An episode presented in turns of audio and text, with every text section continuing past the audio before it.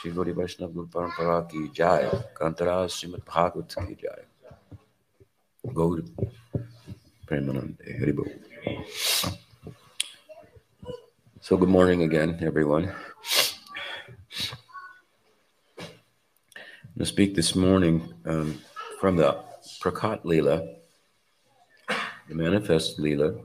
This morning we're reading from the Aprakat Leela as it's um, related in texts like Govinda Lilamrita, stemming, a book of Krishna's Kaviraj, stemming as it does from original verses of uh, Rupa Goswami or the uh, Krishna Bhavanamrita, another similar text, uh, Vishwanath Chakravarti Thakur, um, and, and uh, Vrindavan uh, Kavi also has uh, a similar Aprakat Lila text and so forth. So um, from that, unmanifest Lila, the invisible Lila, um, we turn today to the Prakat Lila.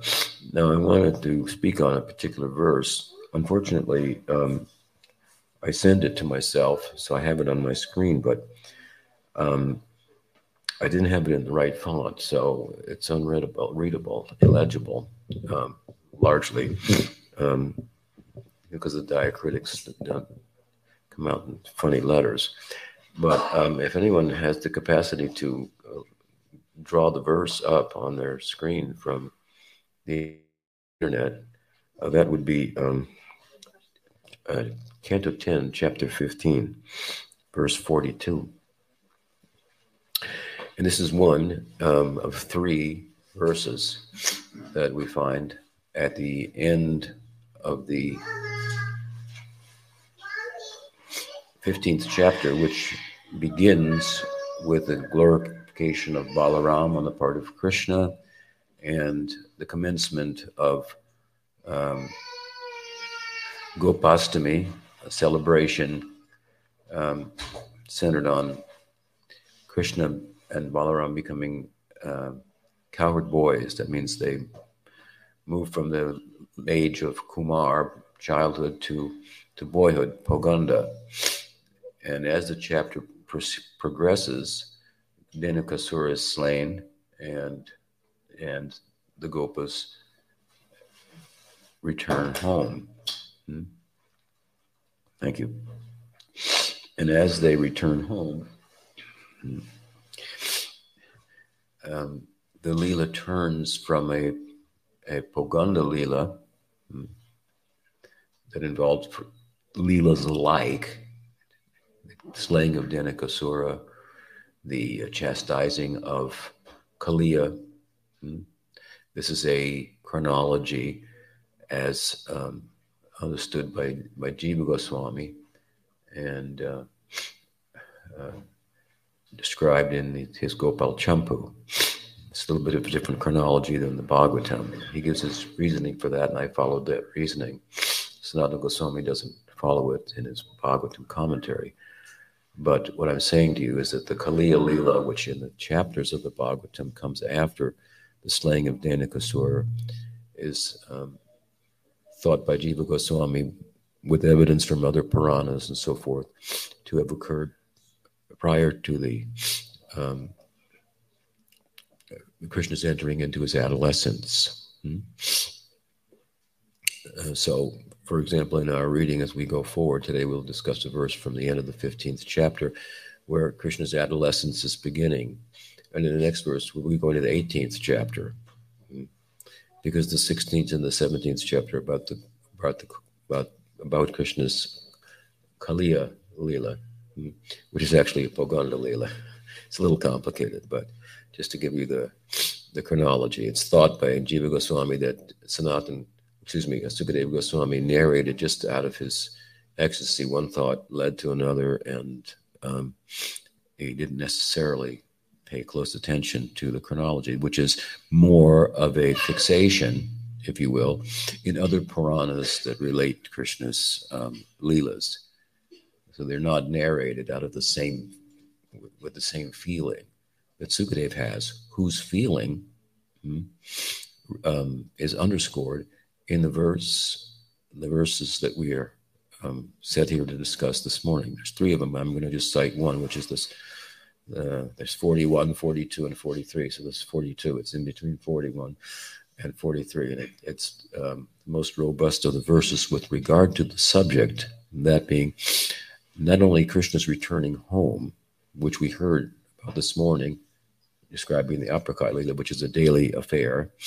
But here now, in the context of the Prakat Lila, he's coming home from cow herding just as he turns in age from boyhood to adolescence. Hmm? So it's very uh, stunning in terms of its description of the event itself, hmm?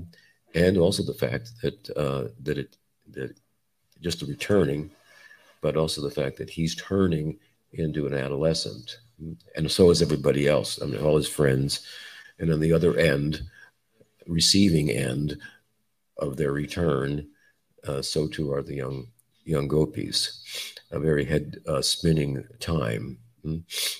and all of you have had experience of that. Um, puberty, basically, is to, to, put it in simple English. Hmm? So, um, excuse me. Let me recite the verse, and, and we'll um, proceed from there. Gam Gojaras, Tam Gojaras Churita Kuntala Bada Barha, Banya Prasuna, Ruchirekshana Charuhasam, Venam Kwanantam, Anugar Upagita Kirtim, Gopyo Didrikshita Drisho, Byagaman,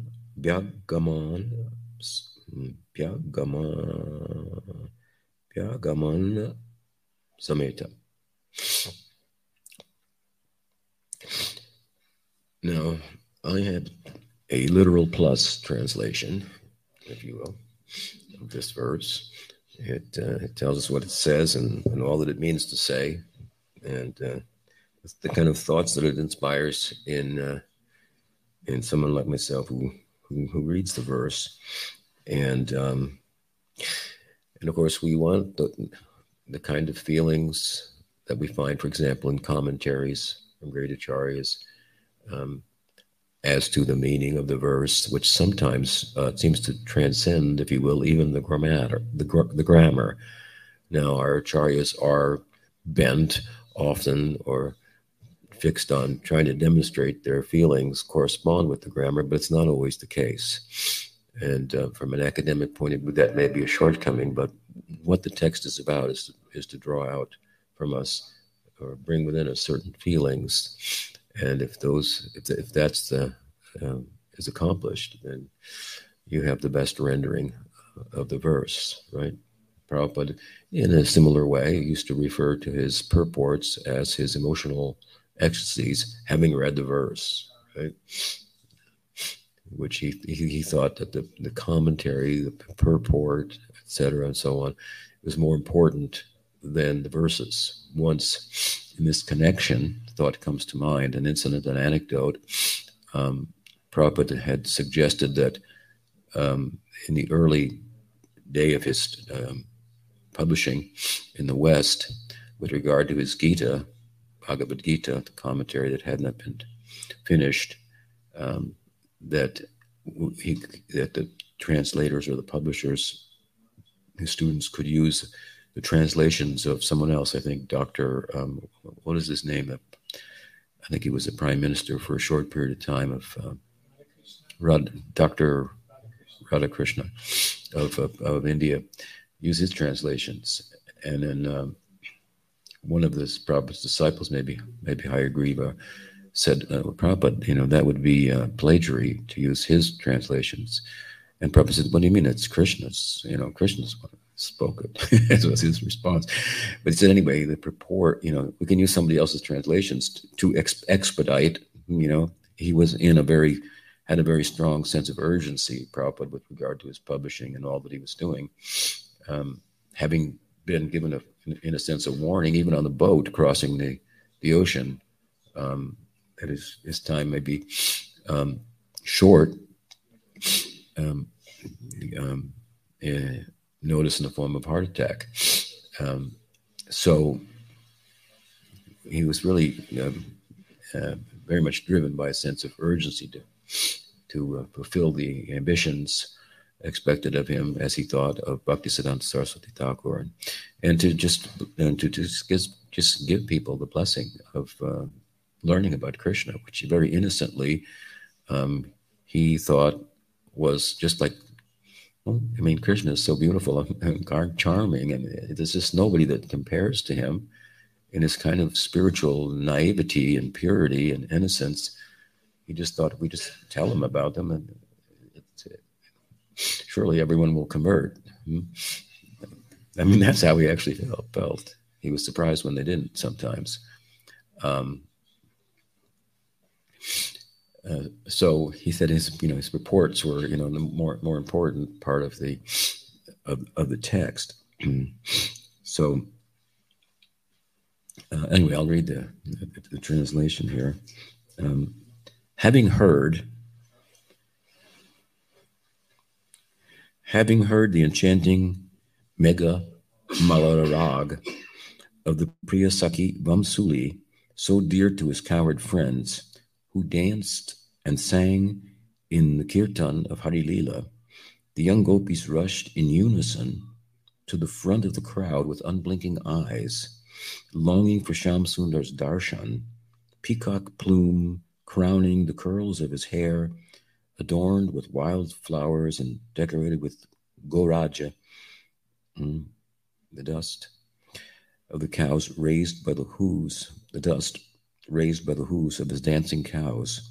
His glance of prem in purvarag charmed the young girls, as did his beatific smile. Mm. So this again is Krishna now returning from the forest at the closure of his Poganda Leela. The sun is setting on his boyhood Leelas, and the sun is dawning on his adolescent Leelas. Uh, Rupa Goswami terms this uh, sandhyam, this um, connection, this meeting, this in between um, boyhood and child as uh, Vayu Sandhi. Hmm? Um, that's what's being described in these three verses. I'm just going to read the one that I've just um, just read to you. Um, so that's the very um, dawning, the very beginning of his adolescence. It has different stages that it uh, develops through. Full, more manifest, more manifest, and full, and there are Sanskrit words for it, but um, I won't burden you with those, and I don't remember them. So, um, so here the setting again is now Krishna is returning, and um, in the context of the Bhagavatam, again this is the Prakat Leela. So we read this morning happening every day. This is happening not just for the first time. The, the, the Krishna's youth is unfolding. Uh, we should say a word about these ages. Hmm? The Kumar, um, Poganda, and Kishore. Hmm? So childhood, boyhood, and youth. That um, um, prior to this, in the Prakat Leela, his Kishore has not yet manifest. It's eternal, but it has not yet manifest. There's a question, um, or it's just beginning to manifest. Uh, there's a question as to as to the nature of the Aprakat Leela with regard to these ages. In other words, we see in the Prakat Lila that his childhood manifests, and then it's um, replaced, if you will, by uh, his boyhood and so on by his adolescence in, in time, so to speak. But we're told they're all eternal at the same time. The example is often given of the sun, which is always 12 o'clock somewhere. Hmm? It's only 12 o'clock for, for a minute or a second, whatever, where you're standing, but it's 12 o'clock somewhere else. Something like that. Some way to help us understand the nature of eternal Leelas of Krishna. It's a very complex subject, and I've mentioned this before uh, recently. The nature of eternity and transcendence is peculiar, uh, as understood in Gaudiya Vaishnavism. There, the prem is full, but it's always expanding. There are new leelas. Hmm?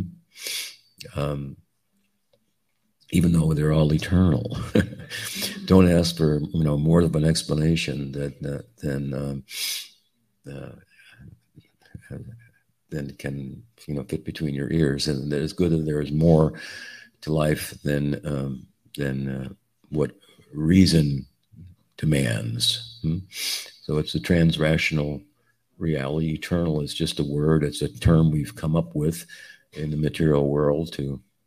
Um, you can find it in the dictionary. I, have experienced it. How you can explain it, I really don't. I really don't know how you will explain it. But the, in the effort, it falls short, I think. And with regard to Gaudiya Vaishnava, it's it's particularly a dynamic form of eternity compared to, let's say, something like the eternity, as we may think of it, of Brahman, a kind of a static, ongoing, no passing of time. Here, there is a, an apparent passing of time, and every lila is eternal, and there are new lilas at the same time. Hmm. I, I refer again, and I do repeatedly, and attempt to try to say something more about this that such is the nature of prema as described in, uh, in the Goswami's text. It's full, but it's ever expanding at the same time. It's a kind of a, um, an eternity that is celebrating itself, hmm? celebrating itself, and thereby it nourishes itself. Hmm? And, and, as I said earlier, well, that's good because that means there's room for new leelas, there's room for new new members hmm, who are eternal, whose forms are eternal, whose uh, realities are eternal, prospect is eternal, and so forth. So there's a question, at any rate, with regard to these different ages of Krishna, as to how um, they play out in the aprakat lila, which you're reading about this morning, it's clear how they play out in the prakat lila. The, the, the, childhood comes and it passes.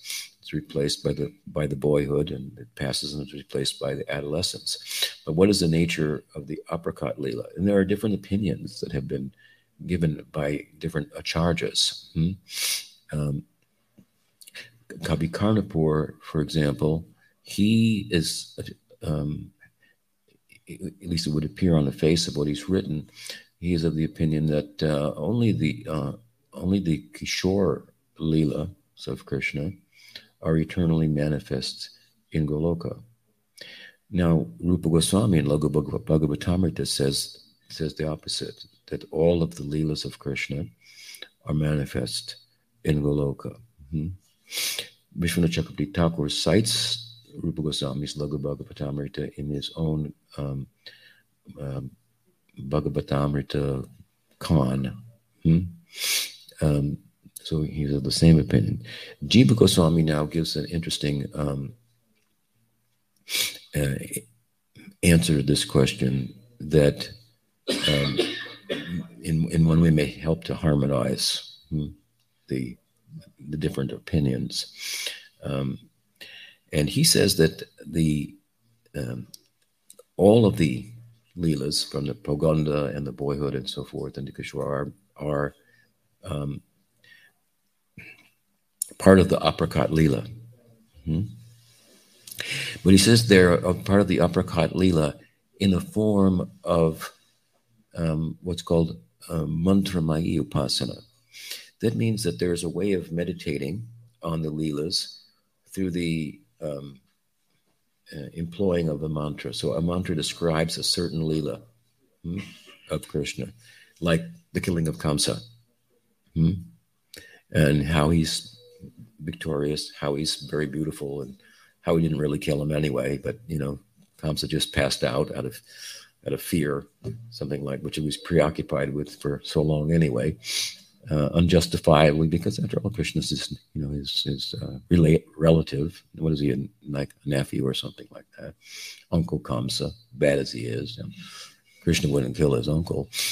Uh, so, so there are beautiful descriptions like this, or other leelas of Krishna's birth, for example. Because we hear for that's another example. There are no demons in the in the, in the spiritual world. It's a similar idea you have to understand the Prakat Lila that we are discussing today, the Manifest is like a trailer of the movie of the Aprakat Lila. So it's a sampling of that, right? So you think, well, whatever is in the trailer is in the in the movie itself, right? Mm. The bhavas are the same. That's in one sense that, that they're, that they're there. But what, what, what Jiva Goswami is saying is that is that if you take a, a, mantra and you engage in in um, mantra mayi upasana, so a fixed pastime rather than a moving pastime, something like that, just a fixed picture. Like you took one frame of the movie and isolated it and just turned that into a photo and gazed upon it, and something like this. So he's saying there are there are such mantras describing um, a, a frame in the picture of Krishna Lila, and they may not be manifest, hmm, but they're eternal. Hmm. So they're aprakat, hmm, and they can be they can be contacted and experienced, if you will, through mantramayi um, upasana. Uh, that way, he says they are in the he, but he says the foundation out of which all of the leelas move in the aprakat is Krishna's kishore, his adolescence. So he says it in different, in, in, maybe he tried to harmonize different opinions there. Um, another way, of course, to look at it is that they may be all um, manifest relative to one's own sadhana hmm, and aspiration. Hmm. So that means to say that there are many different prakashas or windows uh, simultaneously playing, hmm, like on the long distance airplanes. I'll give this example. You get this screen there, and they've got all these movies, and you, you could watch any one of them. They're all going on. You could be watching one, and somebody else watching another one, and on next to you, and so on and so forth. So they're all playing at the same time, but not everybody experiences them. So Kavi Karnapur will report on his own internal experience and meditation and so forth, and Sanatana Goswami on his. And it's another way of looking at it. but here we're in the, uh, again, back to the Prakat Lila, and Krishna's actually turning into a, a Kishore. He's returning in the, in the, where the verse falls in the Bhagavatam again, from the slaying of Dhenukasura. And um, so uh, this is a, a, a, time of great uh, celebration for the cowherds who are described here as singing the glories of Krishna and Balaram. And, and so part of that, of course, um, um, given the scene aside from Krishna's adolescence, is they're particularly exuberant in celebrating the slaying of Dhenukasura on the part of Balaram. Hmm?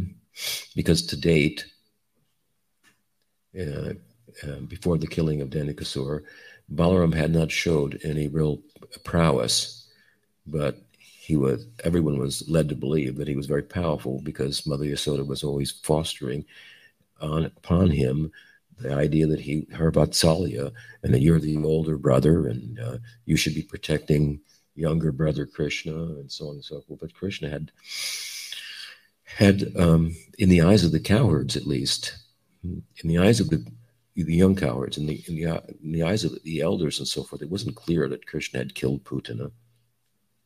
Hmm. I mean, Putana died, but they didn't really. They, they, they, didn't. It wasn't overt that Krishna had gone out and slayed her, or Shakatasura. You know, was an accident. He kicked the wheel and it, it fell off, and the cart broke, and and so forth. And Trinavarta took him away in a windstorm, and then he just fell over, you know, uh, and so on and so forth. Uh, it, isn't. It isn't until Krishna's uh, calf herding leelas that that that becomes apparent hmm, that he has this extraordinary valor, her- heroism, and uh, um, uh, uh, that, that's so attractive. It's a uddipana for for Sakhyarasa. There in and in the middle of the well, last part of the eleventh chapter of the of the Bhagavad's tenth canto, we find uh, the slaying of uh, Vatsasura, the calf, hmm, which was a demon appearing as a calf. But Krishna, even even him, he just kind of pulled on his tail, hmm, and turned him around, and then he swirled around and and it wasn't clear did Krishna do that or and so moving forward a little bit in the same chapter, then Krishna encounters Bakasura. And Bakasura actually tried to swallow Krishna, right? And Krishna, as he said, bifurcated him. He was like a some kind of a crane or a duck or something. He was a baka, hmm? Bakasura. And um, and this was the first time then that it was seen, hmm, witnessed by millions of cowherd boys, right, to their fascination and, uh, and, and with great uh, uh, jubilation and, and excitement. But look at the prowess of Krishna. Wow. They were very proud of him, hmm, slaying the Bakasura and so forth. So, um, a very big uh, event. Hmm. This is just as he's herding cows, just he's going to turn into the Brahma of Mohan Lila. He'll enter the mouth of Aghasura and so forth. So these things occurred. By this time, the point is, the cowards had seen, in no uncertain terms, the prowess of Krishna. Meanwhile, Balaram is being, you know, heralded as the protector of Krishna and so forth. So they egged him on in the Dhenukasura Lila to free the fruits of the tall, um, tall palms. Hmm? In Talavan. Hmm, they might taste them, uh, and they egged Balaram on. They pressed his ego, and it's a very charming section of the Bhagavatam. In the midst, that's in the midst of this Poganda Lila. But so they're coming home now, and such leelas have been performed. According to Bhagavatam, they're just coming home after the slaying of Dhenukasura, and so the so the so the, the excitement that we hear about in the verse, where they are described as um, well, so many things. Singing the glories of Krishna and Balaram, hmm, right? Um, so, uh, yeah, so um, his Anugai, Anu was it? Hmm. Anugai Upagita Kirtim, right? His followers, his Anu, his his followers, engaging in kirtan. So this is one part, one type of the lila kirtan that they were um, engaged in, celebrating, singing, reciting, retelling in spontaneously composed songs, which there, which is a very, which is an, an expertise of the cowherd boys, along accompanied by flutes and homemade uh, handmade instruments and horns and so forth. Mm, and also the chiming in of the cows, very just, it's an orchestra. It's a, it's a full on orchestra. And, and then, and then, and the song, the verses, right? Telling, retelling, uh, and in this case, glorifying Balaram in particular for his expertise and so forth. Something that Balaram uh, uh, was excited about, was was taking it in in full, even while at the same time feeling that, as he did later, and we hope we'll get to that while I'm here, um, with the slaying of Balara, uh, Pralamba, which comes next, uh, that really it's the power of Krishna in him that made it possible. One of the theological points here in this regard is that in Krishna Sandarbha, Jiva Goswami um, in attempting to make the case, important case, for Krishna being the source of all avatars, hmm, he says that one of the evidences of this is that only those demons in Leela who are slain by Krishna himself attain liberation. Hmm? If they were, and he, he shows you the history, if they were slain by this avatar or that avatar of Narayan, they didn't get that extraordinary result. Hmm, you take, uh, you know, the Jai Vijay Leela, for example. Well, they were killed by um, Hiranyaksha and Hiranyakasipu. They were killed by Ram, Ram and um, um, hmm? Oh. Hiranyakashipu, yeah. Well, they were the, the um, Yeah, yeah, right, right. By Varaha and Nrsimha. Yeah, yeah, and then you have then you have Ram and uh, um, um, and um, who else? Hmm? Kumbhakarna and Ram, and then you have uh, finally Krishna, right? Kills. Um, um, what is it? Sal- Dantabakra and and uh, Sisupal, right? But only only until they're those are the three births, right? Three descents of Krishna avatars, and then Krishna himself. Krishna himself kills the giant Vijay as as, as uh, Salva and um, and uh, Sisupal, and then they get they get liberation. So he gives this kind of evidence. So he's saying that this is a special feature of Krishna that no other avatar has. Another reason is that he is you know has special powers and so forth. But here uh, we find that Balaram slayed Dhenukasura. And although it's not mentioned in this chapter that Dhenasura got liberation, earlier on in the second canto, it is mentioned. Hmm? And it's it's said either as Sayuja or Sarupya. He attained. So then my, my question, my question, well, I thought only Krishna when Krishna slayed the demons, they could attain liberation. So this is a theological point that Balaram himself hmm, is thought to be embracing that actually Krishna killed through me. Hmm, hmm. It was his power through through me. I, I did this. Of course, another way to look at that is the Krishna avatar, if you will, who is the avatari, but nonetheless avataring, descending, is um, is properly understood the Krishna Balaram avatar. Hmm? It's mentioned in the Bhagavatam in the in the list of avatars in the third chapter of the first canto. Uh, this one appeared, that one appeared, this one appeared, Krishna Balaram appeared, and so forth. Of course, it does single out Krishna next after that. Krishna's two, Bhagavan Swayam. But Balaram is extraordinary. He's not um, an avatar of Krishna. He's a Vaibhava Prakash of Krishna, and the only one in Braj, hmm? his other, other self, so to speak. So, some different ways to think about that. But here, nonetheless, the cowherds, part of their kirtan, glorifying Krishna and Balaram, is focused on celebrating Balaram's uh, extraordinary victory. And they're going to report it, you know, to, to the village who will take it with a grain of salt and think, you know, well, you know, boys will be boys. They'll tell stories. It sounds like a bit of an exaggeration, but anyway, whatever happened, you're all back here safe, and that's what counts. And, and and and it will not be a prominent part of their memories, whereas the cowards will dream about it and repeat it amongst themselves, and and and so on and so forth.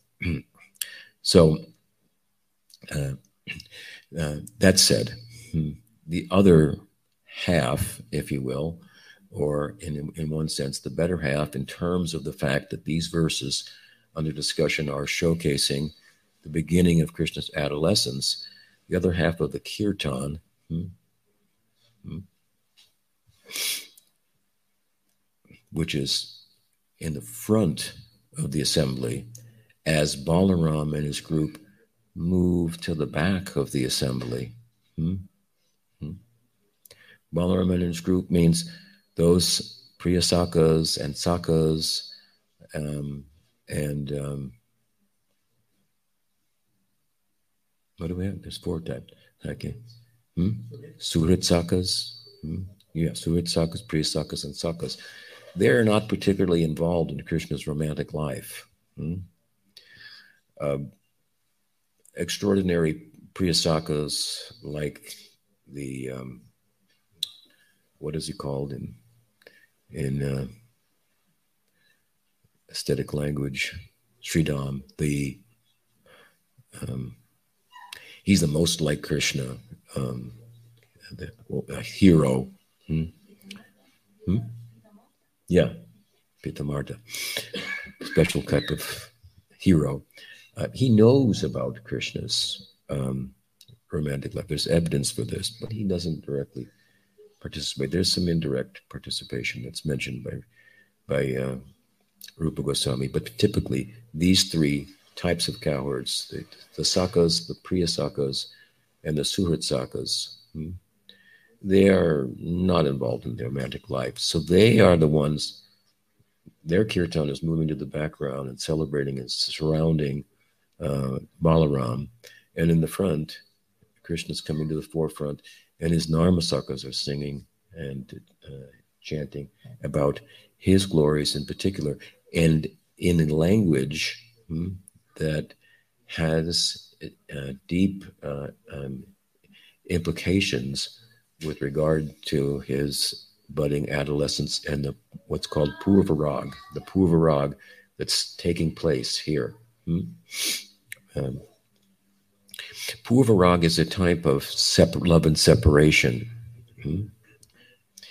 There are four types of love and separation. Purvarag is the is the beginning, and it's a it's a scenario in which um, young adolescents just entering into pu- puberty have fallen in love with one another, and they're feeling that, experiencing that, but they're not have not been able to express it to one another and get it confirmed and so forth. It's a very tender um, period, full of some uh, uh, enthusiasm checked by timidity at the same time. Hmm? Strange combination, and uh, and as a result, there's a union because Purvarag involves a union of dreaming about, for example, on the part of the gopis, Krishna, or Krishna dreaming about the gopis and falling in love with them in a dream, and then waking up finding that they're not there, and and uh, and looking for them the next day, which was the one I saw in my dream. Subal, can you point her out? And she charmed me so much. Or seeing, seeing, or hearing about him, hmm? hearing about their the object of their love, hmm? um, um, seeing him at a distance, seeing him close, hearing his flute, hearing the cowherds, in this instance, singing about him. These are causes of uh, of, of purvarag. Hmm? Here, the, the, the, the, causes are well, precisely this: the cowherd boys are singing. Hmm?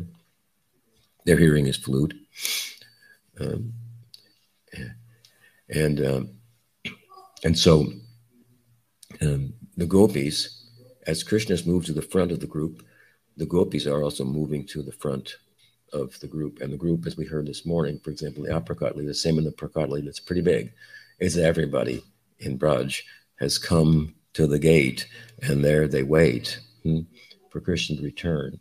The signs of his return are, again, um, uh, like we heard this morning, hmm, similar. What? The cloud of dust kicked up by the hooves of the cows that decorates Krishna's body and blo- really blocks out the sun, who's embarrassed at this time at because Krishna Krishna Surya Sama hmm, what is it? Krishna Surya Sama Mayandaka. Hmm, wherever there's Krishna there, the sun of Krishna there can never be any darkness right? So the sun wants to, lets the, the, the cow dust block it out uh, give deference to the brilliance of Krishna himself. Hmm? This is the sun is setting at the time, um, and so this is one thing: the cow dust, right, and then the sound of Krishna's flute. Here we described the flute in terms of the melody that's typically, um, or the raga that is played at this time, as per the evidence of Brihad Bhagavatamrita, which we heard this morning, the testimony of um, Sarupa, Gopakumar. Hmm. He heard this Mega Mahalara raga. Mega means cloud. So this is a type of raga in Indian music that is, uh, if it's properly um, uh, performed, uh, how you say, yeah, um, uh, and and very typically with the with the flute, let's say, then it will cause the mega, the clouds, to rain. Hmm? So this is some science sound that has not yet been fully uh, developed. I've heard there, there's some seeding of clouds that they do in some places to try to bring rain and so forth, but it would be very useful going forward. There's a could be a shortage of rain. so um, anyway, uh, it's a very beautiful and enchanting uh, melody. And w- Krishna is typically playing it at this time on his flute, and it's causing then the, the trees and the plants on the one side hmm, who are trying to keep him in the forest hmm, to ooze sap and pollen and and so on and so forth. The river Jamuna to, to reverse or to rather than flowing to stand still. And on the other side, in the village, it's causing the, the elderly gopis to breasts to flow with milk, everyone's eyes filled with tears of love and so forth.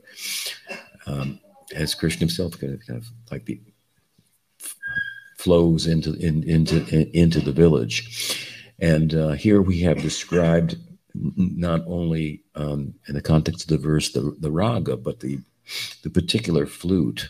Hmm? So, having heard the enchanting mega mahalara raga of the Priyasaki Vamsuli, in the Brahma Samhita we find this term. Hmm? Uh, it's a very nice verse, favorite verse of mine, one of two that go together at the end, really, of the fifth chapter of the Brahma Samhita. Uh, how does it begin? Uh, Shriya Kanta Kanta Parama Purusha Kalpa Taramo Druma Bhumis Chintamani Ganamai Toyamamritam Kataganam Natyam Gamanam Api Vamsi Priyasaki Chiranandam Jyoti Paramapi Tarasvatyam Apicha Chintamani hmm? uh, as it said earlier in the same text, Chintamani Prakara Sadmasu. Hmm? Prakara Sadmasu. Abode, it's an abode, Sadmasu, Prakara, constructed out of Chintamani, means uh, thought, thought stones. Hmm? It means it's a meditative land. Chintam here means thoughts hmm? and controlled thoughts, concentrated thoughts, thoughts arising out of a out of a, a mind that has been uh, uh, completely uh, overridden by or under the influence of, manifested out of Krishna's Swarup Shakti, hmm, which exists only for Krishna's purpose and pleasure, whose Krishna every desire is fulfilled the agency of his, of his, his Swarup Shakti. Hmm? So it's a it's a land where, the, the, uh, as it's said Judy Garland sang a song famous in a, uh, in, in a land where the dreams that you dare to dream really do come true. Hmm? Somewhere over the rainbow. Hmm? There's more than a pot of gold. There's a pot of prem. There's an abode of prem, and everything there, all the places of domicile and all the places of Krishna Lila Stali, everything is it's a Chintamani Dham. It's made out of thought stones, hmm? meditative. There, there's, there's thoughts expressing the Satya Sankalpa, the wish, the desires of the devotees in the context of rasa, that from one point of view are their own spiritual desires. That's from the from the bheda point of view, from the abheda point of view, because they are one with Krishna and different. From the different point of view, it's their own unique desires, all for the pleasure of Krishna, hmm, which are then all fulfilled. Hmm. And from the bheda point of view, it's it's Krishna. Your swarup is Krishna's extension of Krishna's own form, through which he fully, more fully forever experiences himself and tastes bhakti rasa, extensions of his own senses hmm, in the form of so many devotees. Hmm. So a magical land where everything that they dream it comes true, right? Chintamani prakara So Shriya Kantam Parama Purusha. Hmm? Para, Akanta, Kanta Kanta Kanta Kanta Kanta. Hmm? So there, unlike Vaikuntha, it's different because there are there are there is one Parama Purusha, Kanta, and Kanta, many Kantas, Shriyaka, many many gopis, many Lakshmis, Lakshmi Sahasrasata. Hmm? They're different in number, in quantity, and they're different in quality of seva. Hmm? Sevyamano Smarami, should meditate a special kind of service that, as you know from the texts, um, such as the Bhagavad and others, that Lakshmi was stunned by hmm, their, their serving attitude. Hmm? It's different than hers. Hmm? And it affords them a certain intimacy with their husband that uh, to be, or just their desired one, that she doesn't have with Narayan. She has a transcendental jealousy of that, that manifests just for the sake of demonstrating to us how extraordinary it is, which is further emphasized by the fact that her desire for it and effort for it was in vain. She couldn't attain it. Hmm? Krishna said to have met her in the Braj, eating roots and and uh, things that have fallen from the trees. This is the royal you know, Lakshmi. You can imagine what her diet is in Vaikuntha. Um, there's no problem for digestion there, by the way. You can have all the ghee that you like and sugar and so forth. And she's eating very, very austerely and wearing a white white cloth. And so Krishna comes upon her. What are you, what are you doing here? She says, "Oh, I, am here. I want to enter into the rasa dance and experience like these gopis do it." And Krishna said, "Well, you can't do it like that. That's not how to get here. You can't can't fast your way in here or just perform austerities." Hmm? Well, how do I get in? He said, It's so easy. Here you've been going through all this effort. It's very easy. What do I have to do? Krishna said, Well, it's simple. You you have to well, you have to give up your husband. He's talking to Lakshmi, who's you know the, the, the very emblem of chastity that household wives are supposed to you know uh, see as like the, the example chastity to the husband.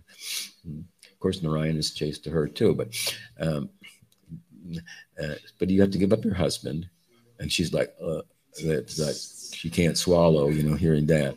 And then he said, and then after that, you have to marry a gopa, hmm? And then you have to give him up. Hmm?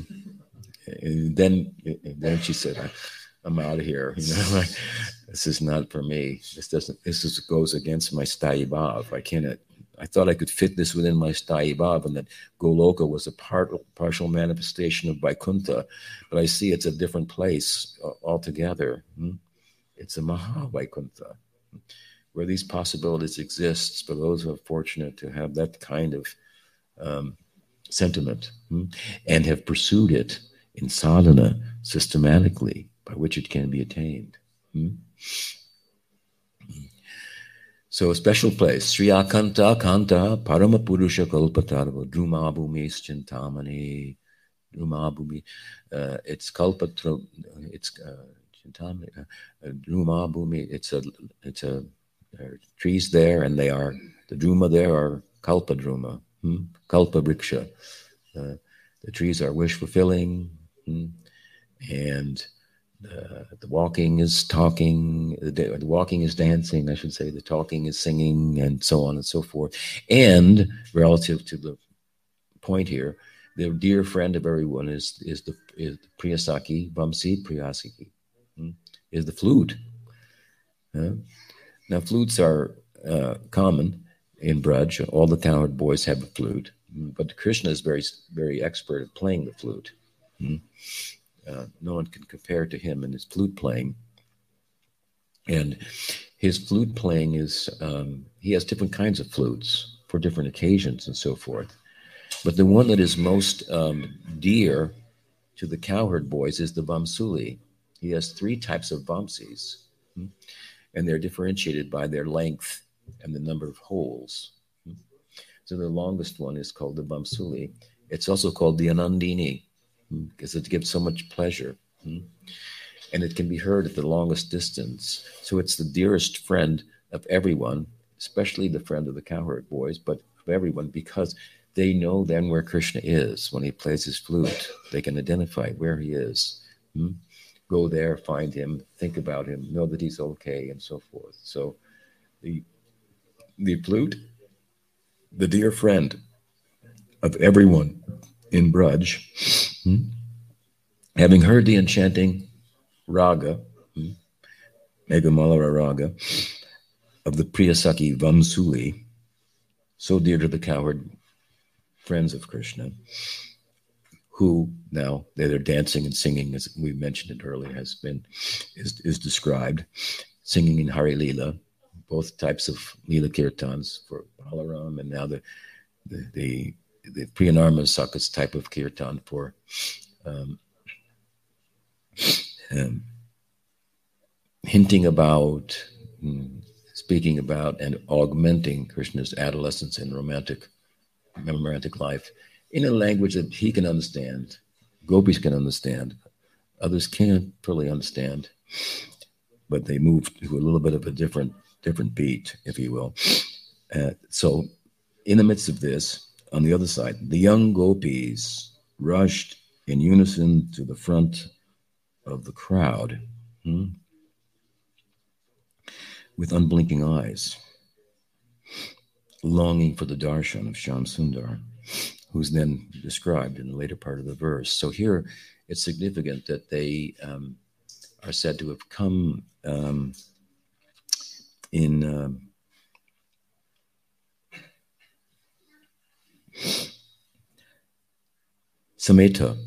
that means they came in. They came as one. They were one. They were a group, but they came in unison.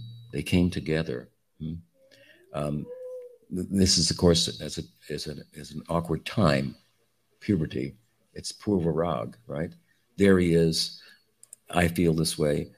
My friend feels this way. My other Saki feels this way, and so on and so forth. But at the same time, this is something that we're newly experiencing, and we also um, have, we want to express it, but we, we have to hide it at the same time. Now, I get encouraged by the fact that I find out, oh, my friend feels this way, she feels this way. And so then we join hands together hmm, and get strength hmm, from one another for the knowing that I'm not alone in this. This is awkward, difficult, exciting, somewhat intimidating, and and and and I can't let anybody else know, but you know, and you feel the same way. So there's a union that's formed here, hmm? a like uh, a likeness. Uh, uh, what is the term for sadhusanga? Hmm? Swajatiya. Swajatiya. Sadhusanga should be uh, snigda, snigdasya swajatiya, affectionate and of like-mindedness. Hmm? Like-mindedness right? So they're finding, oh, they're all feeling the same way. They're strengthened this, and they're driven, you know, by their now they're driven by their eyes now. It's mentioned here to have the darshan of Krishna. Their eyes are like jealous of the ears that have their ears that have experienced the sound of the flute, the hearing of Krishna's glories chanted by the Coward boys and so forth. And the scene it's it, now the scene itself is coming. They heard that first right? And that's drawing them to the, to the front. And they've gone to the front of the whole crowd. Now what could be more obvious? I mean they're trying to you know the same time camouflage or hide their love in front of elders and so forth. But they've gone right to the front hmm, of the whole scene. And they're staring with unblinking eyes wide as anything at, at, at this scene in front of them hmm. and and and Krishna's, of course, reciprocating, glancing back at them, hmm? and in the in the exchange of glances, and they're exchanging feelings and getting the recognition. I feel about you as you feel about me. We can't really say much about it, or but some union in the, of sorts in the context of the of the separation, purvarag, um, and uh, so they, their eyes are uh, emphasized here unblinking eyes, trying to catch up with what the ears have already experienced. The eyes kind of take over from their minds and bring them to the front where they can get the whole vision and they don't have to look from behind anybody else. Now you'd think that might be a problem because wait, wait a minute, who are these girls going to the front like this? Well, why are you so eager? But nobody has time to think like that because their eyes are all on Krishna from their own vantage point of their own prem, of their own bhav, of their own rasa. All eyes are entirely on on uh, on Ram and Krishna, and again, relative to the bhav, so that there, there there's a natural cover that takes place for the gopis to provide them the opportunity to get to the front and have this exchange, uh, un, uh, kind of invisible uh, exchange with him in Purvarag. Hmm? Then what they're seeing, hmm, besides what they've heard, hmm, the singing of the cowherd boys, what they've seen in terms of the, the cowherd dust at a distance, what they're hearing in terms of the flute and so forth. And now, as he comes closer, what they're seeing in terms of him person, in person, the darshan of Sham Sundar.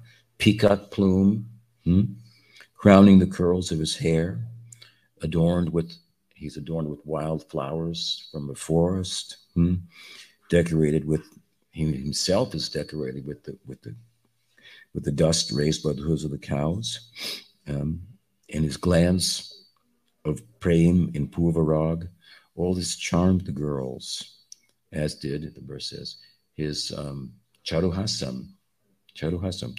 It means his charming uh, smile.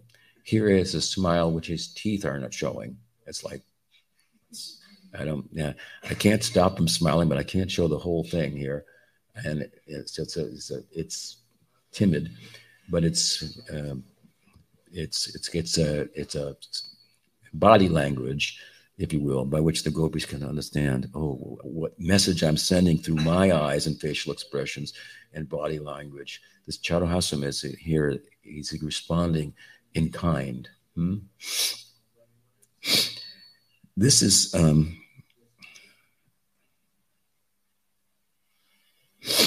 hmm? Uh, so this is the this is the beginning then uh, of Krishna's adolescent life as it's described in the um, um, Bhagavatam, and as the chapters go forward, of course, the gopis now become active players in the lila to one extent or another, culminating in in the Ras Panchadhyaya, the, the consummation of all that's um, gone before in terms of these types of meetings, exchanges, and so forth um, which become more and more the subject matter of the text. There's a beautiful um,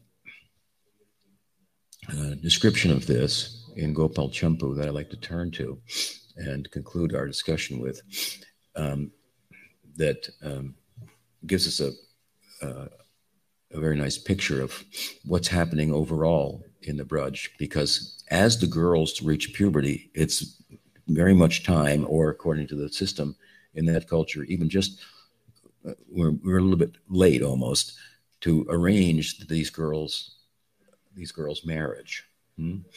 everybody and i think i mentioned it this morning or the other day maybe last night um, in braj all the elders that is they want krishna to marry radha and all the gopis for that matter every every father and every mother thinks well krishna is the best candidate for my for my daughter. So they're all for that. But um, the nature of the romantic life of Radha Krishna, of course, is parakiya. Hmm? And according to Krishna's astrological chart, which was done by Purnamasi hmm, and um, discussed with Gargacharya, hmm, Krishna, I think I said last night, had a date with Dharma. So he couldn't date Radha. He had a date with Dharma. He's going to have to leave. He's going to slay Kamsa, establish a place in Dwarka, become a world known prince, speaker of the famous Bhagavad Gita, and so on and so forth. And village life is in the dust and in the past. This was a childhood thing, it's childhood infatuation, and it doesn't have any practical um, uh, support to it. The stars are not aligned to uh, for, for, this to be a, a, happy marriage. And and of course, Parakiya is not in the stars either. That that's off the map. Well, I guess it's there, hidden. But um, but at any rate, Purnamasi becomes aware of this and shares the discussion with uh, with uh, Gargacharya, and then the elders need to be informed of the situation. To their dismay, hmm, and gradually, the reason that the, the, the betrothing of the girls to others hmm, is delayed and comes to the point where this Purvaraga has already occurred. The poor the, the has come. The, they're they're already entered the puberty. It would have been arranged earlier. The reason is because they themselves, the elders, are putting it off. It just doesn't. This doesn't work. That they'll be married to somebody else. How can they're they're having difficulty dealing with it hmm? because they want, like everybody, the gopis and Krishna to be united. But given the nature of the of the Prakat Leela, Swarup Shakti is orchestrating, they have to acquiesce ultimately, hmm?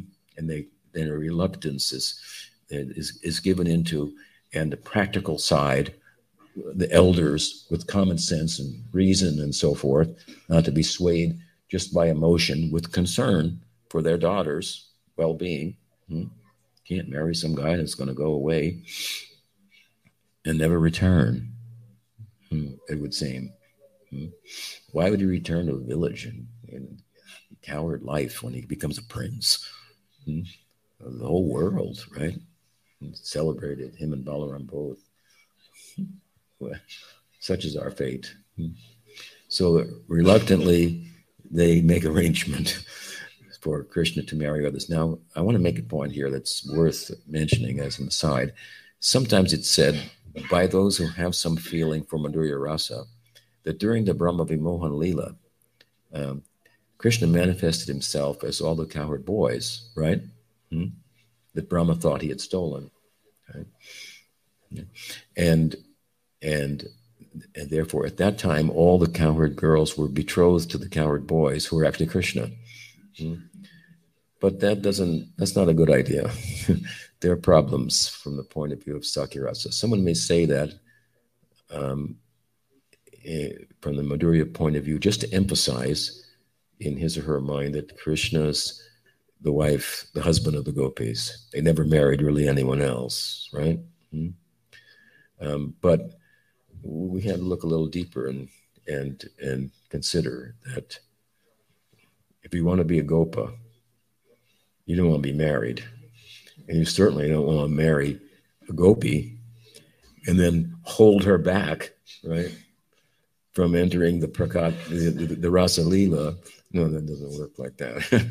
so these these these young boys are eternally so. They're not married. Hmm? They're not brahmacharis. But I don't know what they want to call them. You know, they're Krishna's a brahmachari, right? You know, in, in, in quotations as it's mentioned in Gopal Tapani Upanishad. The gopis are going, Krishna's the brahmachari, scratching their heads. They need the advice of, oh, what is his name? Durbas, to straighten the, the whole thing out, to make sense out of it all, right? He's wearing saffron all the time, Krishna, different shades of saffron. That is his typical, typical um, color of dress and with that with that in mind, right? So anyway, they're not they're not married, but the, and and for that matter, the, the the teaching is very clear by the founding acharyas and their commentaries that that they were they're kind of imaginary husbands. Hmm? They're kind of above that. Um, Krishna's Radha's husband is a manifestation of Krishna himself. Um, what is his name? Um, Abhimanyu. Yeah. So um, some arrangement is made, and now the gopis have been informed about this. Hmm? And so, as Jiva Goswami describes in a unique chapter of his own composition, his Gopal Champu basically is a reiteration of the Prakat Lila as it's described in the in the Bhagavatam. But he has a couple of chapters that are unique and then he's not found in the Bhagavatam. This is one of them we're turning our attention to as it as it applies to the um, pertains to this the discussion, and uh, and it goes like this: that they, um, having realized that they had now been betrothed to some other man than Krishna, whom they all realized amongst themselves that they, they all had a desire, you know, to marry. They were all a, of a like mind. They loved him equally. Um, and and and and no and no one else. It, it, just as we should understand too, this as Krishna is starting to manifest the symptoms of Kishore psychologically and physically. Physically, like the broadening of his chest, the strengthening of his legs, and and um, the um, um, his hair turns from brown to black, hmm? and uh, it's said that his complexion is dark, but it has a shine. It seems to be coming, kind of a golden luster that seems to be coming from within. It's very confusing hmm, to himself and and, uh, and others. Um, Radharani, of course, and the gopis, they have a, they have a, like a monsoon cloud darkness inside that causes tears to constantly pour uh, from their eyes.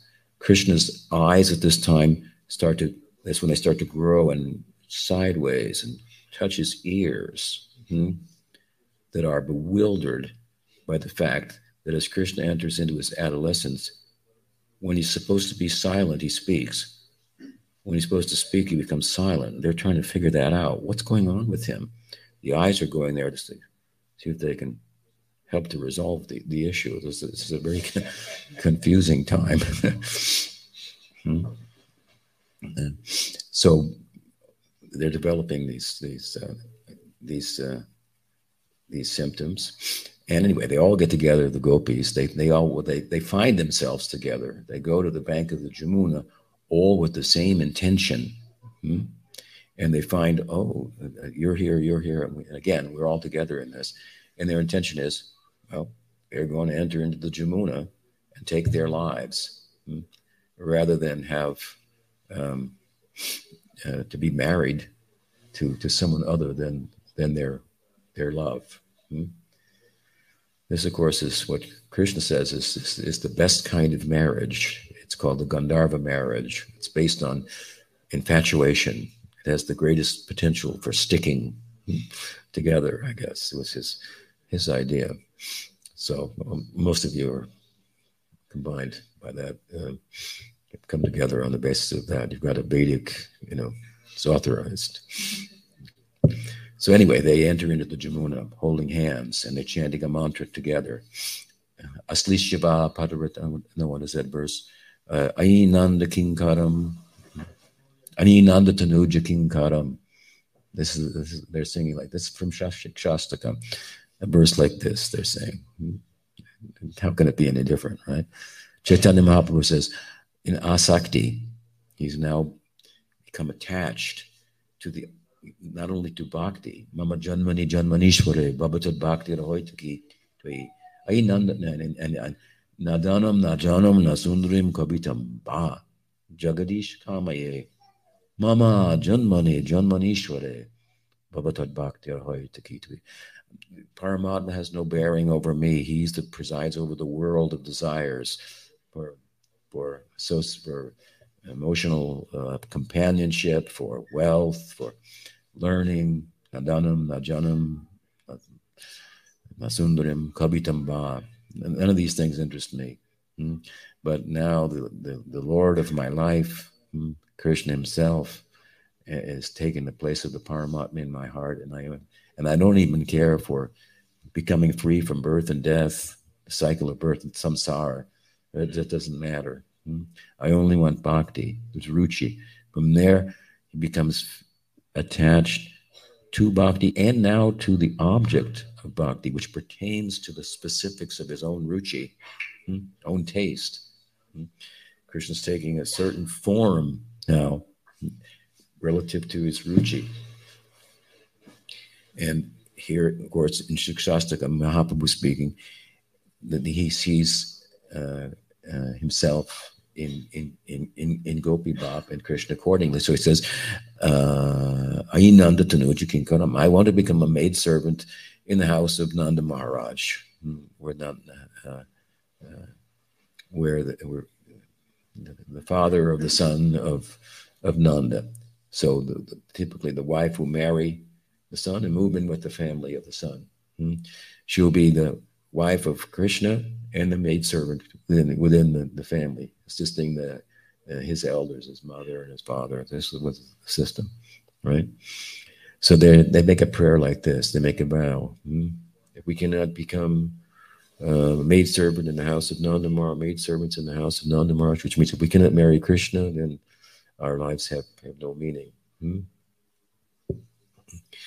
Radharani is also a little embarrassed. Hmm? She's thinking, my parents, my parents, they're so virtuous, they're so dharmic. Hmm? And here I am. Look at my pitiable condition. Hmm?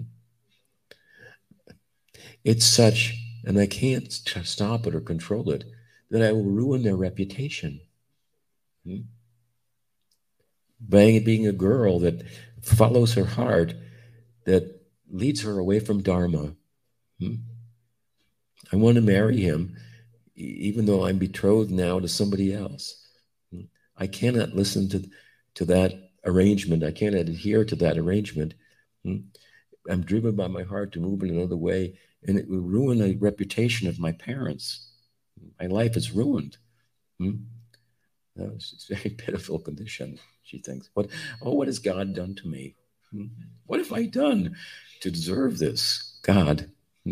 I was a pious girl too. And this is this is this evil fate has, has befallen me. Oh, so enter the river. What can I do? Rather than let that happen, of course, I won't let one thing happen. I won't marry somebody else. I can't do that. And the other thing is, well, I, I, can't do this to my parents either and just run away and, and marry Krishna and and ruin their reputation. Oh, the shit.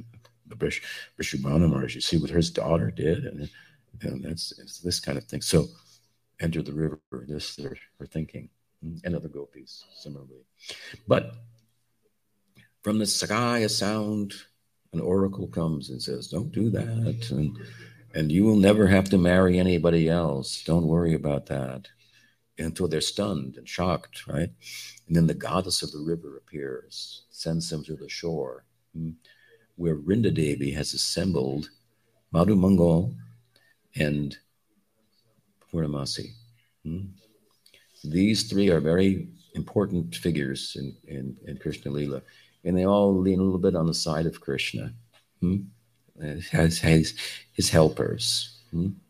They love Krishna, they love Radha, but they're a little leaning on the side of Krishna. And and of course, amongst them is, is this jolly fellow Madhumangal we've heard about, who's now appearing for the first time. Um, not the first time, he appears when Purnamasi herself appears in Vrindavan before Krishna is born and predicts the birth of Krishna.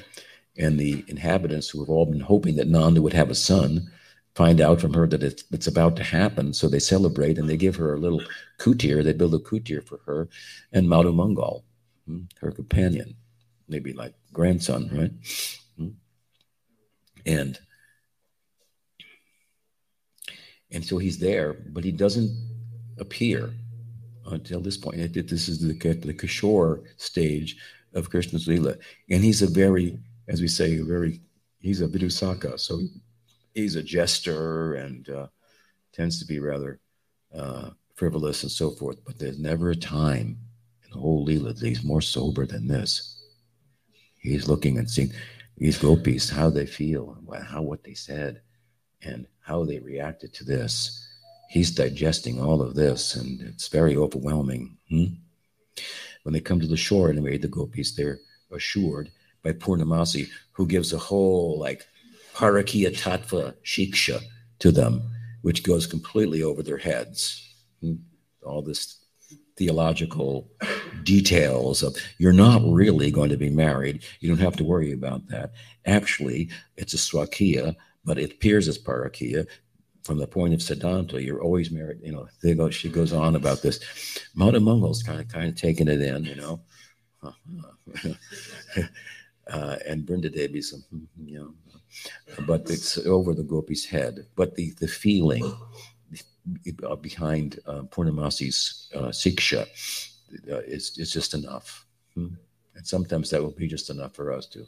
I don't know what Guru Maharaj is talking about, but I feel that he knows what he's talking about and he cares about me. And, and, and so I'm going with that.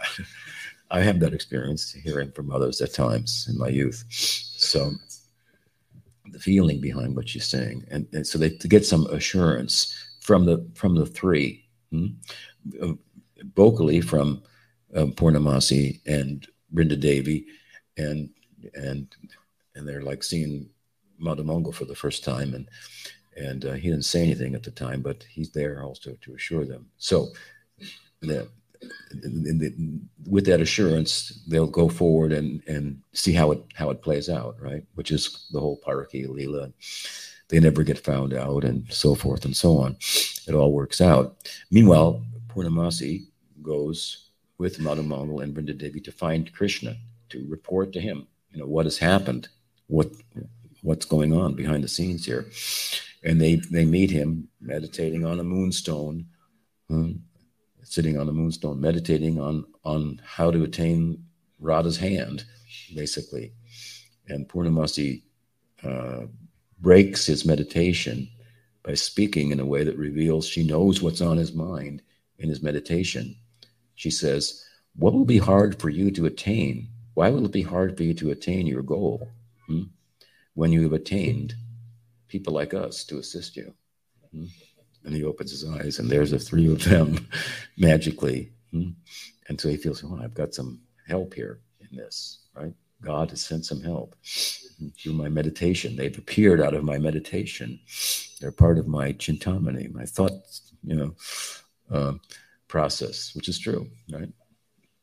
And so uh, uh, Purnamasi uh, reveals briefly what took place, but takes the opportunity now to take the hand of Krishna and put it in the hand of Madhu Mangal and say, I give you Madhu Mangal. He will assist you in this. Hmm? And then they embrace and weep Krishna and, and Madhu Mangal. This is the meeting of, of these two friends, right? And Krishna, now Madhu Mangal will move into the house of Krishna, become the pujari there, and the fast friend of Krishna. Hmm? Everybody comes to wake up Krishna, all the cowards in the morning, and Madhu Mangal's there already with Krishna. Um, uh, so that this this is a very very endearing um, you know m- moment, and Krishna is eager to share this new friend, peculiar you know fellow. He's not a coward, hmm? but he is uh, a saka, and he's a a vidusaka, a jester, but he's a narmasaka at the same time. He's a narmasaka who's not a cowherd boy. He's not kind of an example that we follow to become a narmasaka, rather someone like Subal, Ujjval, and so on and so forth. But he's very important. And Krishna wants to share him, this newfound friend, which is a great treasure for him with all of his friends. He's eager to rejoin the, the, the, the, the cowherds in such leelas, but at the same time, he's uh, somewhat uh, bewildered by what's just been described by Purnamasi, and he wants some details from Madhu Mangal. Hmm? Well, what was she actually saying, and what was going on there at the at the river, and so forth. So I've written a little something, and we'll reread that and and bring an end to our discussion this morning.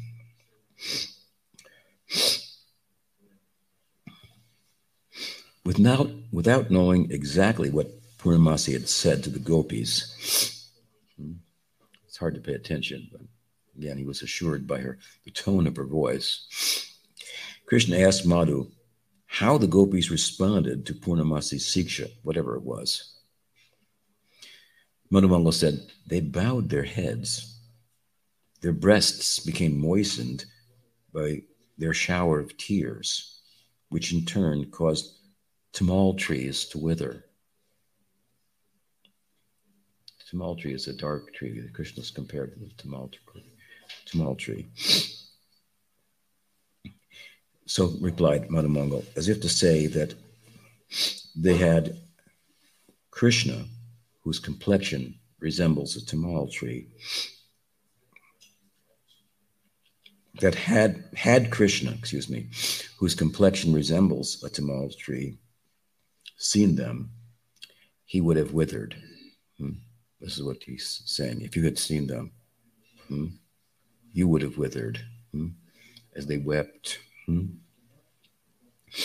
and wetted their breasts with their tears, their chests, their breasts. Hmm. Krishna, uh, um, Krishna says, Do you know what was on their mind as they entered the Jamuna? Yes, Madhu Mangal replied. How do you know? Krishna asked. They constantly looked at the tamal tree, which is a color similar to yours. Krishna replied, Please say more about this. Madhumangal said, I know because of what the river goddess said. She lamented when the gopis entered the river and related their intentions to us afterwards. Radha entered the river saying, May Nanda and Yashoda be my in laws. May Krishna be my husband. Radha Govinda ki So, any question? Yes. No. yeah, he was happy with that. And then they entered the forest and reunited with the friends. And as he walked away, of course, Madhu Mangal became his physical support also. Hmm. How did Krishna, what did Krishna say? He couldn't speak. He was overwhelmed hmm, in ecstasy and emotion at the thought of their how they felt, hmm, given that he felt the same way about them. He needed Madhu Mangal's support, who lifted him up, held him as they went back and entered into the greater group of cowherd friends. Hmm. Another question? Yes. Well, I was wondering. Um, can you hear me? I can. Without right, uh, uh, I never heard about the significance or like how God needs help from his friends. So I was wondering if you could talk a little bit more about the significance of that that help. How does God need help from his friends? Yeah, how does God need help? With a little help from her friends. um, well, I don't think that God needs much help from his friends. I'm not sure if God has any friends. But Krishna has friends, and Krishna needs their help. So that's an interesting theological point. Hmm.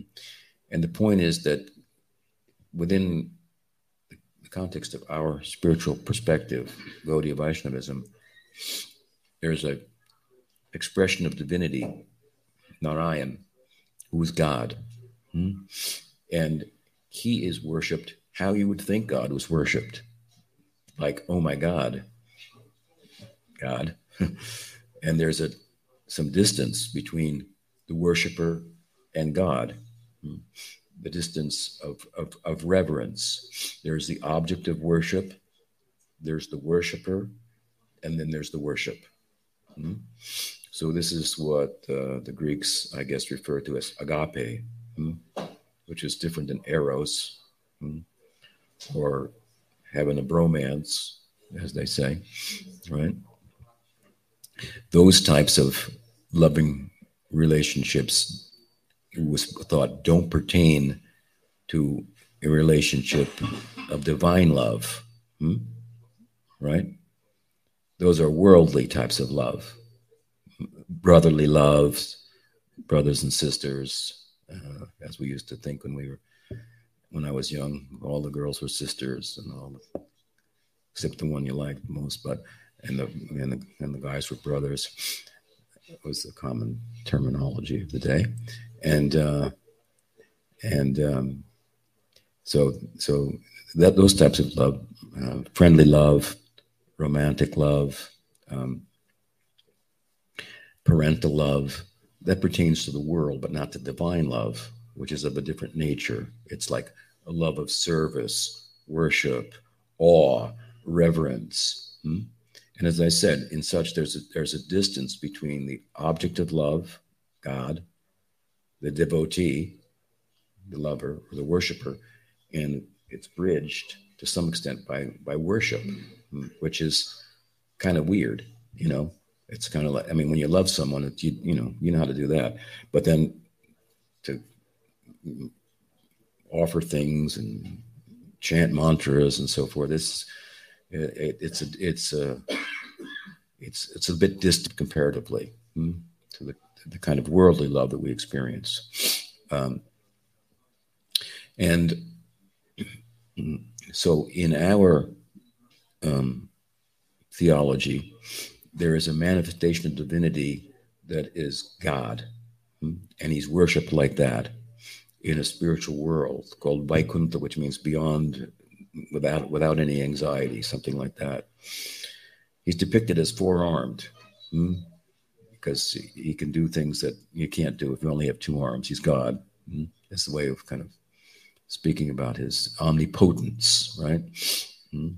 And in and experienced like that in meditation as well. There are, there are descriptions of such meditation on the part of saints who worship in that way.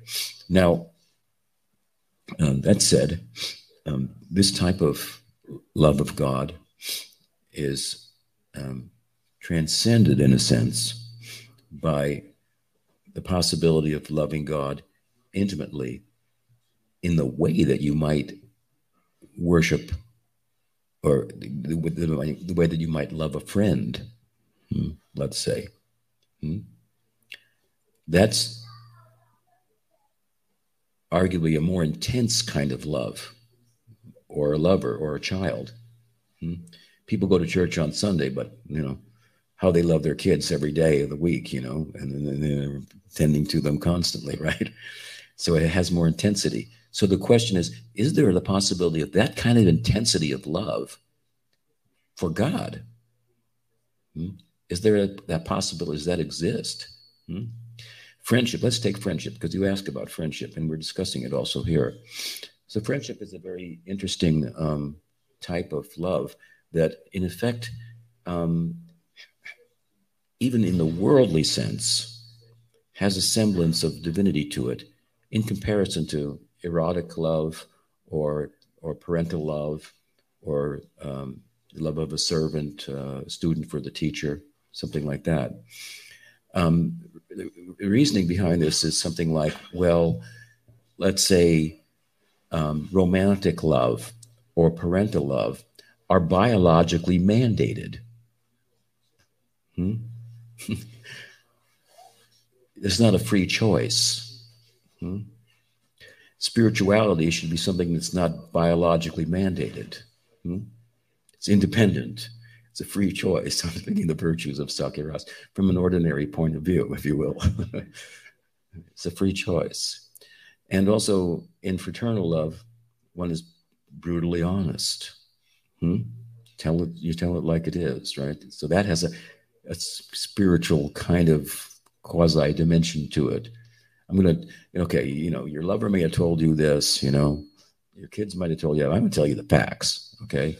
Because I really care about you this is what you did and this is what it's like and that's what how do you have to make up for it or whatnot so there's there's certain elements to fraternal love in this world that um, uh, if if we think about it deeply more than the other types of love it has a um, a kind of a quasi spirituality to it another another aspect um, in romantic love three's a crowd right?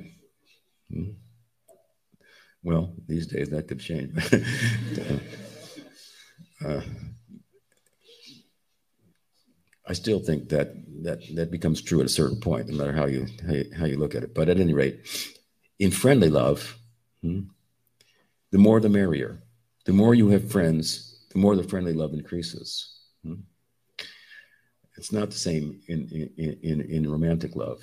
Hmm.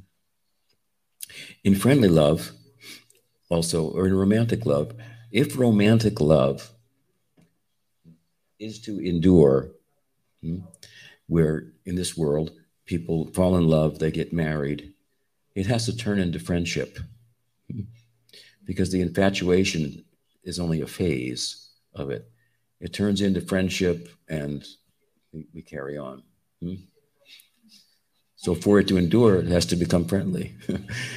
in, in parental love, also, for it to endure, hmm, at, as the children get older, the relationship with their parents has to become friendly. Hmm? Right?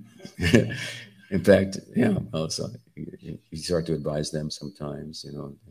It's not so for parental love to endure, it has to turn into friendship. So there are some ways in which we can extol the virtues of friendship and also see it it's kind of a cast it in a kind of a quasi spiritual light, if you will. So, given that fact, if we were just to look seriously at, at, at love and different types of love, hmm, then we might ask, well, is there any possibility for there to be divine love in friendship? Is it possible? Hmm? And if it was, where would we turn to find out about it? And unequivocally, the answer is well, you've got to turn east. Hmm? You've got to look to India. Hmm? You're not going to find that in the Abrahamic religions. Hmm? That's not going to be possible there. In India, there are many faces of God. There's one God, ultimately, but he had many faces and reciprocating with different uh, with different types of love. Hmm? So we if we turn and if we to turn eastward, hmm, what will be the guiding star? Hmm? That will be the light of the Bhagavata, which is a Purana, and speaks like a friend. Of course, it also speaks like a lover. It also speaks like a like a king, which just highlights its speciality and the reason for taking shelter of it hmm, as, as, the, as the guiding light for understanding about God. Hmm. So, so, so in then in that text, that particular text, that particular scripture, which is, as we see it, the center of all the sacred texts of the Hindus that orbit ar- around it hmm, and can be understood in context uh, with what is said in, in, in that particular text, there we find this possibility hmm, of loving God in such a way that that rather than there being an object of love and object of worship and the worshiper, the distance to which is bridged by worship, hmm, the distance between the object of worship and the worshiper is bridged by this intense love that is similar to worldly love. So there's no in in fraternal love of Krishna, for example, or in romantic love of Krishna, or in parental love of Krishna. Krishna is that form of divinity that affords that kind of intimacy, hmm? right? And so there's no worshiper and worship. There's just the, the, the bridge is bridged. Hmm? The two become one, right? Hmm? So, in order for the two to become one, not only does the devotee have to become divine in nature, hmm? right? But Krishna has to become like human, like the devotee. Hmm? both they both have to meet on some common ground, right? Hmm? So he who is everything has to become now the friend of of of of of, of, of, of his devotee. Hmm? It's very extraordinary. For there to be intimacy, the infinite and the finite, for them to be close, the, fi- the infinite has to take on a finite like nature, hmm? so that that intimacy can be uh, afforded. Hmm? That's what that's what that's what Krishna means. The, the word Krishna means that. So he takes the God takes the shape that's not like God. Hmm? That's why I say, I don't think there is any, God has any friends, but Krishna has friends. Hmm? So I mean, he is God, but but actually in the setting, he's not thought of as such. Hmm? He's not experienced directly as such. That's kind of like the background of it all. Hmm? Hmm? What's in the forefront is friendship, and um, because the friendship is truly real, hmm, he feels as just like his friends feel for him. This is a, a particular quality of Sakhyarasa in particular. Hmm? That just as exactly as Krishna's feeling, they're feeling. So if they have a need for a friend, then he has a need for them as friends also. Does that answer your question? Yeah, it's a very complex but interesting and charming theological uh, perspective. And I've given you some good reasons to think of Krishna as a friend. This is also a, a sadhana. Hmm? Sakhyam Atmanivedanam. That's one of think of Krishna as a friend. Hmm? You can do that. You may say, I should think of him as God. You can think of him as a friend, and you'll become his friend. Hmm? Yeah. Another question? Yes. Um, so earlier in the lecture, you um, mentioned something. Unfortunately, I can't piece it together. Um, so you said something about um, the gods of Goloka or the gods in Goloka. So I was just wondering. Um, I was just wondering, um, do you? So I don't think you were referring to Krishna, but do you mean like the Yamuna Devi, or do, do you remember you you I mentioned mean, something Jamuna about? Devi? Yeah, you mentioned something about like the gods of Yeah. Goloka. Well, I, I mentioned that uh, Jamuna Devi, Jamuna manifested as a goddess hmm, and advised the gopis. But I think what you're asking about uh, is that are there gods in Goloka? You see, the, the setting of Goloka is human-like, right? Mhm.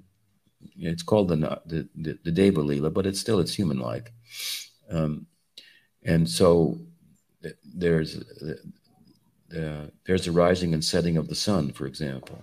Hmm? We heard it this morning, Gopal Kumar said, and it was just like Mathura, and the sun was rising and setting, and but it's different at the same time.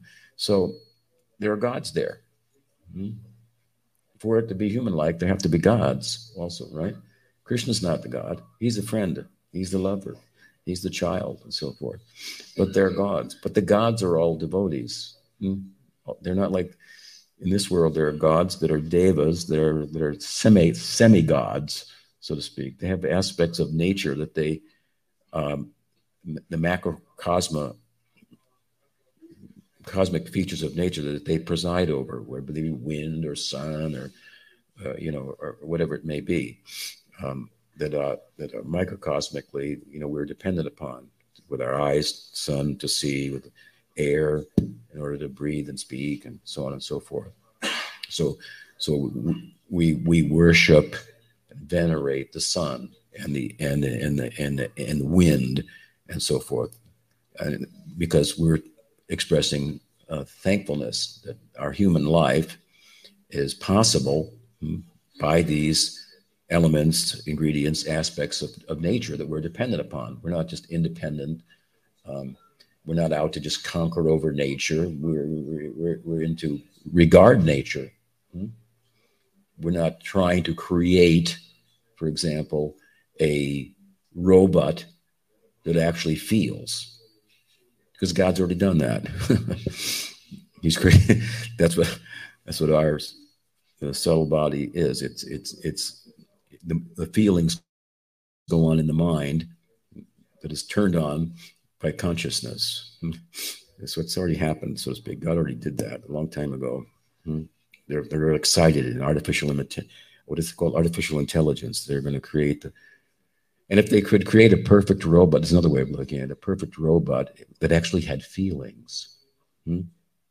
They, they, they, so they created in a laboratory a human being, and therefore they thought, see, now we've done away with God. He actually has feelings.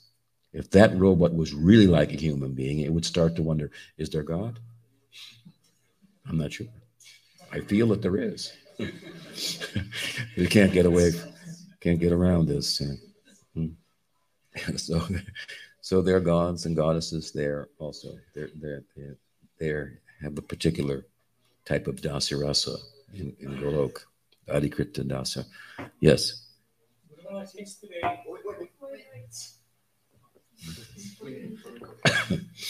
Guru Maharaj, yesterday in, in your reading in the morning of Aparahna Lila, Yes. uh, when you turned to Vraja, you first described how the, the cows are coming towards towards uh, Vrindavan and, and uh, Krishna Balarama are in the middle and the cowherd boys are around and they are chanting. But then from there you kind of went back then to Krishna returning and, and so on. Was that because you were, was it like two different, I didn't kind of catch how they, they, they went together, those two episodes. The two different readings? No, no, it was uh, all yesterday in the morning. And I'm not sure what clear what the question is exactly. Well, uh, you, you first you spoke about Gaur Lila, Oh, Gaur Lila. no, and then you went to to Vraja Lila, Uh-huh. and then in the beginning of the Vraja Lila description, you described how how they were herding the cows towards Vrindavan. Krishna and Balaram were in the middle. Yeah. The cowherd boys were around. They were chanting Hare Krishna. Uh, and then you went on, but then you, it seemed like you went back in time then to to uh, Krishna coming back and uh, and Balaram being there already, or but I, did I dream something? Or? I, I, I'll, I'll send you a copy of it. I'm sure it all makes sense. All right. Yeah, yeah. I, I can't tell from your question exactly what. What? Wasn't it like that? Yeah. Yeah. It, it, there was something didn't seem to. Uh, I'll take a look at it. Yeah. Uh, I have it here. Shall I read it? No, it'll take a little time. So, another question. Go. I'll look it up and get back to you. Uh, what was uh, Subala's own plan with the stealing of Madhumangal's ring? That you have to wait for him, him to reveal that's a secret.